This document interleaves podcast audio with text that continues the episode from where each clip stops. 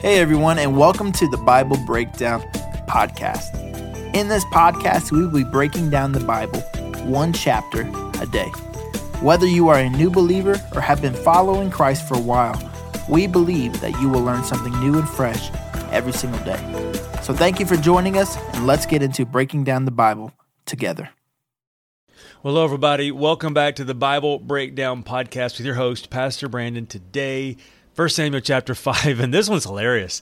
If I could give this one a title, it would be Sometimes You Got to Do It Yourself. and that's exactly what God is going to do here. He's going to say, Hey, look, my nation, it, they, they going through some things right now. I'm just going to take care of this in myself, and it's going to be so much fun. I just, it's so funny. We're going to get into it just a moment. If you like what we're doing here, make sure you like, share, and subscribe to the YouTube channel. Leave us a five star review on the podcast, and then also where we are gathering together is the Facebook group Bible Breakdown Discussion. I love what they're doing over there. The more we dig, the more we find, and it is such an honor to be building this community together. I just am hearing more and more people talking about that they are reading along with us. They're discovering God's Word. And man, I love it. I love just geeking out about God's Word. We read God's Word so we can know Him more every day. And that's what we're doing right now. So if you have your Bibles, you want to open them up with me to 1 Samuel chapter 5. This was great. I mean, I don't know if you if you're like me, but I I think it's so funny when uh, people just say, you know, if you want it done right, you got to do it yourself because it's such the case in my life. I have found that it is just so much harder to teach something than to just do something, even though that's not healthy. You need people, you need partners in life. There just comes that time you go, you know what, just, just let me do it. Just let me do it. I do that with my kids all the time. I'm trying to teach them how to do a new chore or something like that. It's like, just, just give me that. well, that is not wise, but sometimes you just got it. And that's exactly what God is doing in this chapter. And we're gonna just enjoy how you know the nation of Israel they're they're they're on that struggle bus. The Ark of the Covenant was captured by the Philistines, and somebody needs to go rescue you know this Ark of the Covenant. Well, God says, "Tag me in. I got this," and that's what He's gonna do.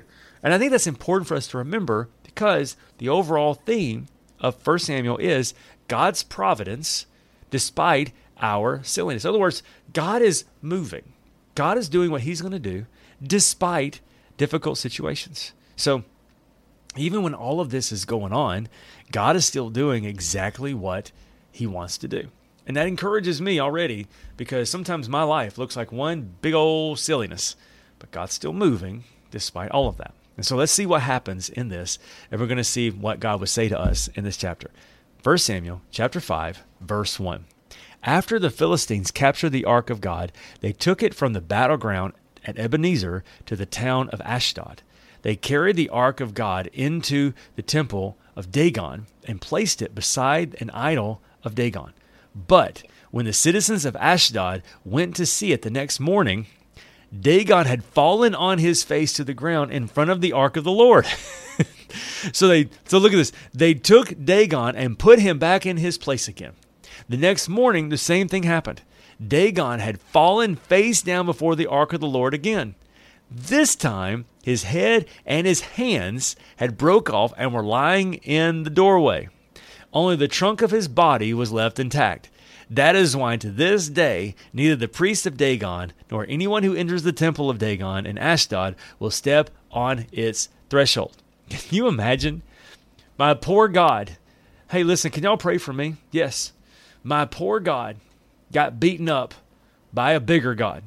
How does that even work? they are still worshiping this God, even though another God came into his house and beat him down. But hey, you do you. Verse 6 Then the Lord's heavy hand struck the people of Ashdod and the nearby villages with a plague of tumors.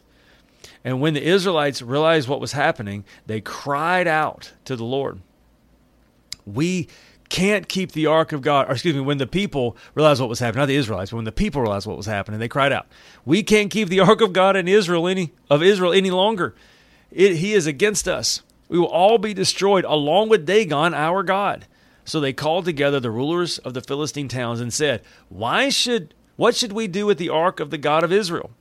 The rules rulers discussed it and replied, "Move it to the town of Gath." So they moved the ark of God of Israel to Gath. But when the ark of God arrived at Gath, the Lord's heavy hand fell on its men, young and old, and he struck them with plagues of tumors, and there was a great panic. So when they sent the ark of God down to Ekron, they sent it down to Ekron, but when the people of Ekron saw it coming, they cried out, No, no, no, no. they are bringing the ark of God of Israel to kill us too. And the people summoned the Philistine rulers again and begged them, Please send the ark of God of Israel back to its own country, or it will kill us all. For a deadly plague from God had begun already, and great fear was sweeping across the town. Those who didn't die were afflicted with tumors, and they and the, the cry of the town rose to heaven. Sometimes God's just going to take care of things all by himself.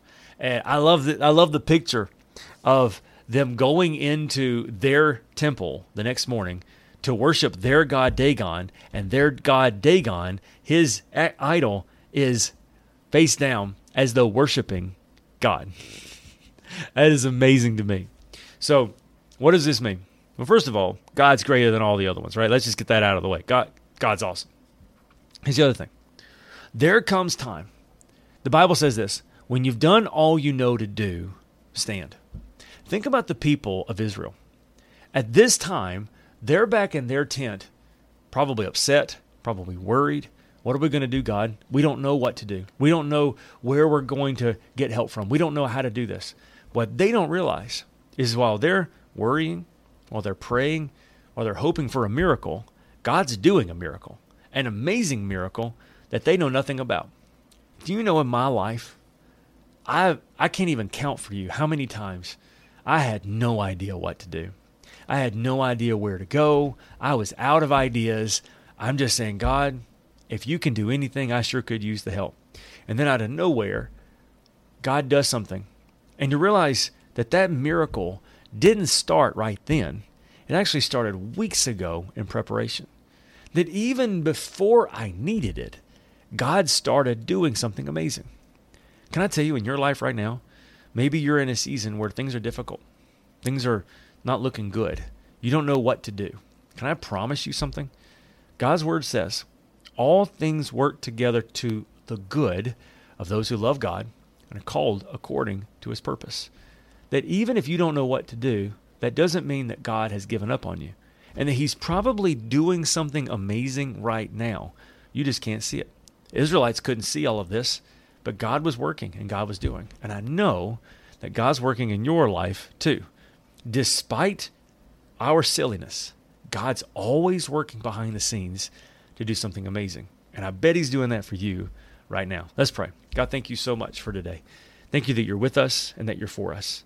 Lord, I pray today that you will open our eyes, open our hearts to learn to trust you more, to realize that you are with us more than we can imagine, and to realize that because you are with us and because you are for us, you'll continue to move in our lives. We're thankful for you today. In Jesus' name we pray. Amen. Amen. Don't forget, God's word says in 1 Samuel chapter 12 be sure to fear the Lord and to faithfully serve him. Think of all the wonderful things he has done for you. God moves, God's providence, despite our silliness. Even when the worst things happen, it does nothing to stop God from doing what he can do. I love you. I'll see you tomorrow for 1 Samuel chapter 6.